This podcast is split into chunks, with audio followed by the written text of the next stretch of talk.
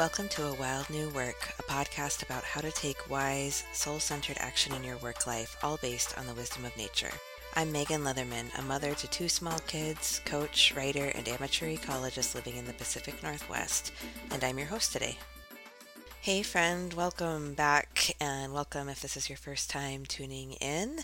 I'm recording this in the late spring season. We're moving into the summer with the solstice on June 21st, but we're not there yet. The sun is still in the sign of Gemini.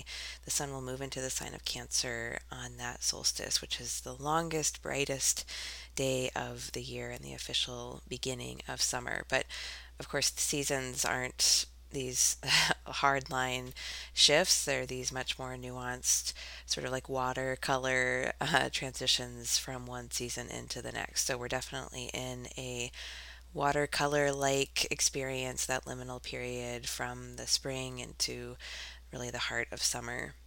I've been thinking a lot about pollinators and pollination just as I see all of the activity of the bees and butterflies and birds and these pollinators are literally making life happen. They're carrying information from one plant to the next, they are exchanging DNA for these plants.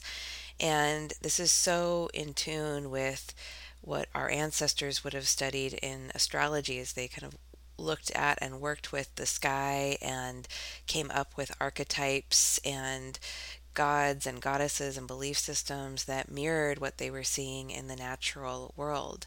So it's the it's the season of Gemini, and Gemini is an air sign.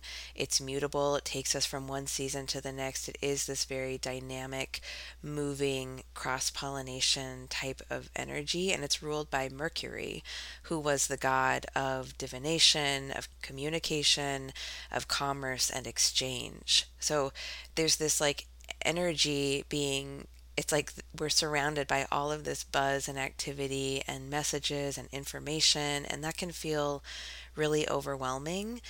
But it can also be transformative if we're still enough and quiet enough to be able to hear the messages that are for us, to be good channels for the information that wants to come through, and to sort of be spacious enough to you know, reach our hand out and grab the messages or the poems or the insights on the wind that are wafting by.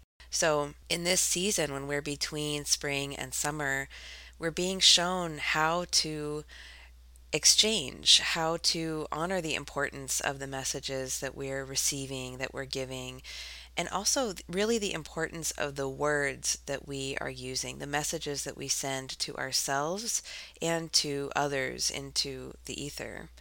You know, there's an old adage that says words are spells.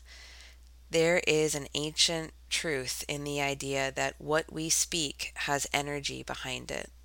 It has a unique reverberation in our bodies and out into the world, into the bodies of others, into the energy of the world around us. Many people believe that the words we use can actually create and shape our future. And today I want to focus on the power that words have in shaping our perspectives about our current situation, collectively and individually, particularly in the realm of work and vocation. Words have a tremendous power to shape our perception. A couple of years ago, I was in a pretty tough time in my business, and I would see my parents frequently, and you know, they would always ask, like, how how is work? How is it going? And I would describe it to them the same way every time. I would often use the same words. I would say, Oh, you know, I don't have enough clients, or it's slow, or I don't know what I'm doing. It's feeling really hard. I don't know if I'm going to keep going over and over and over again. And not only did this feel like a true description, I, I felt like I was truly describing how it really was it also created a feedback loop in my being, in my body.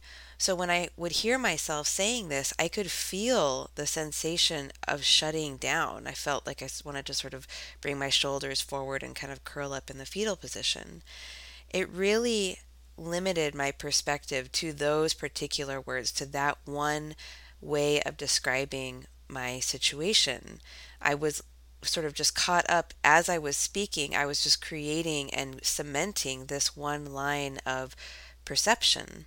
And during one of the last types of these conversations with my parents, I realized that by constantly conjuring up this reality, I was shutting out a lot of what was actually going well in my business. I wasn't telling the whole truth, even though the words I was using felt so truthful. It felt like, oh, it really is this bad. But actually, it wasn't.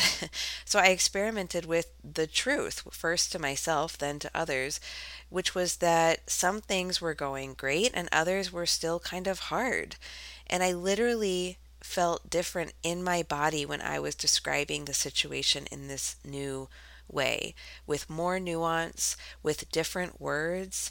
And so that reality really began to grow. Some things did really take off, others needed to be composted.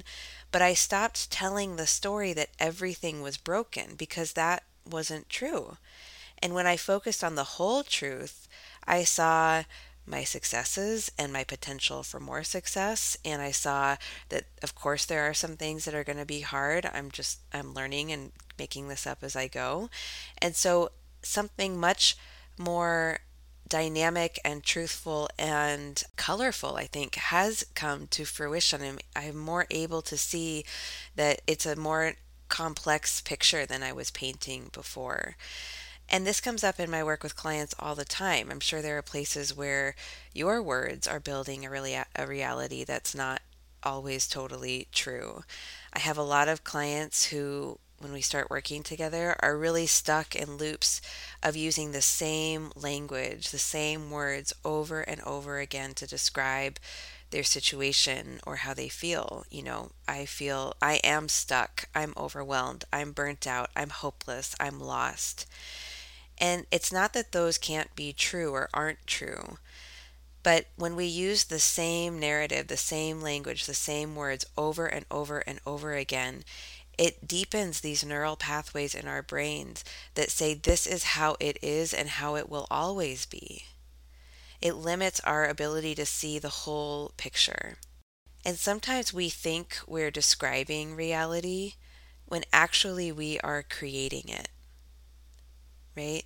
When I would tell my parents, Ugh, you know, this is going really this is really hard. I don't know if it's going to keep going.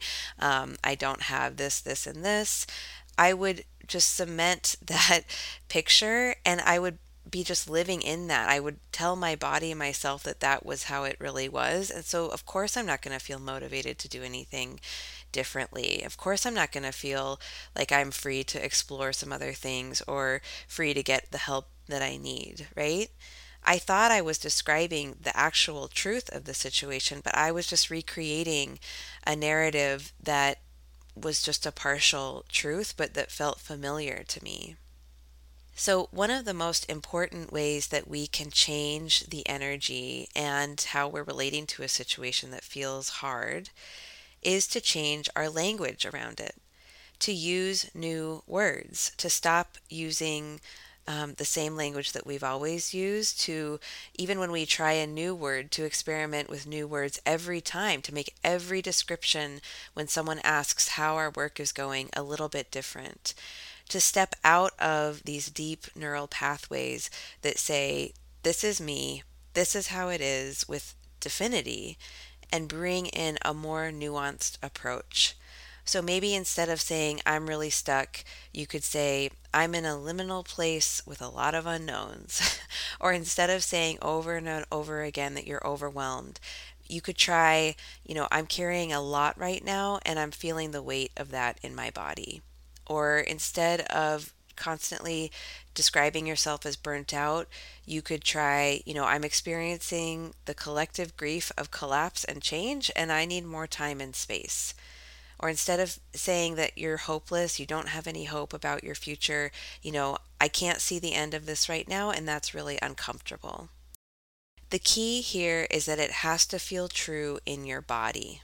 Not true like this is the same way I describe work all the time, but true in your body like this is how it really is for me holistically right now.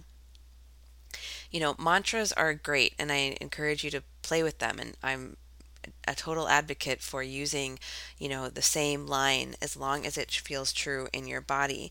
But in my experience, it doesn't really work to pu- just pull off a mantra from the shelf that someone else has created because it doesn't have that particular like resonance and zing in your body.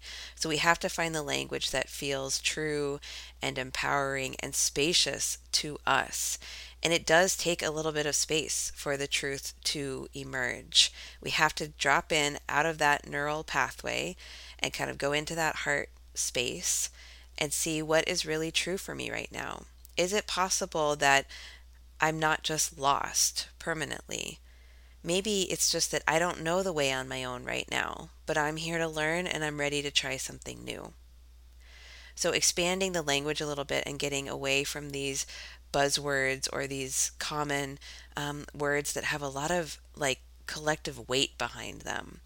So, if you are in the midst of a job search, or if you're wanting to make a meaningful change in your work, or if you're just like tired of hearing yourself complain about the same thing, which I totally do and have to practice getting out of, play around with your words. This is really powerful.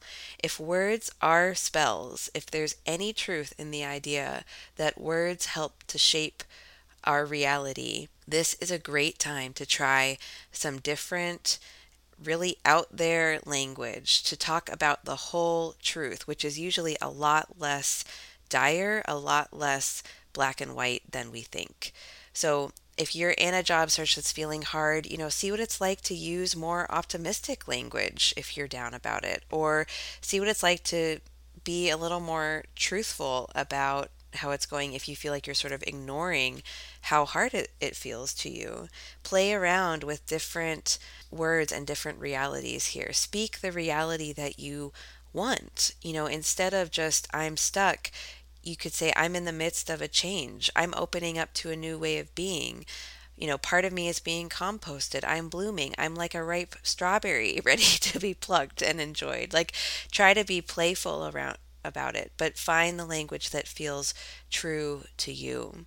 This just takes like a second of awareness and intention. You can do it mid conversation. If you're talking to a friend about a work project and you notice that you're using the same language to describe how it is and how you feel and how shitty everyone is and whatever, you know, whatever language is sort of cemented in your psyche, Take a deep breath and pause and just try a few different words, a few different ways of describing it. Not to like ignore what feels true for you or to diminish the, the things that are hard that are happening, but to expand the picture a little bit and honor the fact that nothing is the same forever, nothing is permanent.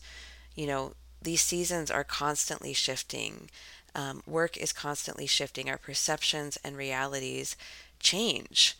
So maybe one day it is a certain way, and another day you could describe it in a totally different way. Um, but language and words are always at your disposal, and they can really change how you feel in your body and what you can see. Like what is possible for you to notice and have clarity about in this situation. So play around with this. And if you try it, you know, let me know how it goes. You can always find me on Instagram at a wild new work or on LinkedIn, of course. Um, I also want to make sure that you know about my small group class coming up. It's called Living into Purpose, and it's a five week study of your soul, what it came to this earth to do, and what it wants you to know about your work and your life. It starts June 22nd, right after the summer solstice, and I would love to have you if this resonates with you. You can learn more at the link in the show notes or at awildnewwork.com slash living dash into dash purpose. So I hope this felt empowering and just like a little microdose of inspiration. Um, I will be back with you in two weeks once we're sort of into and close to the summer season. Um, take such good care, and I'll see you on the other side.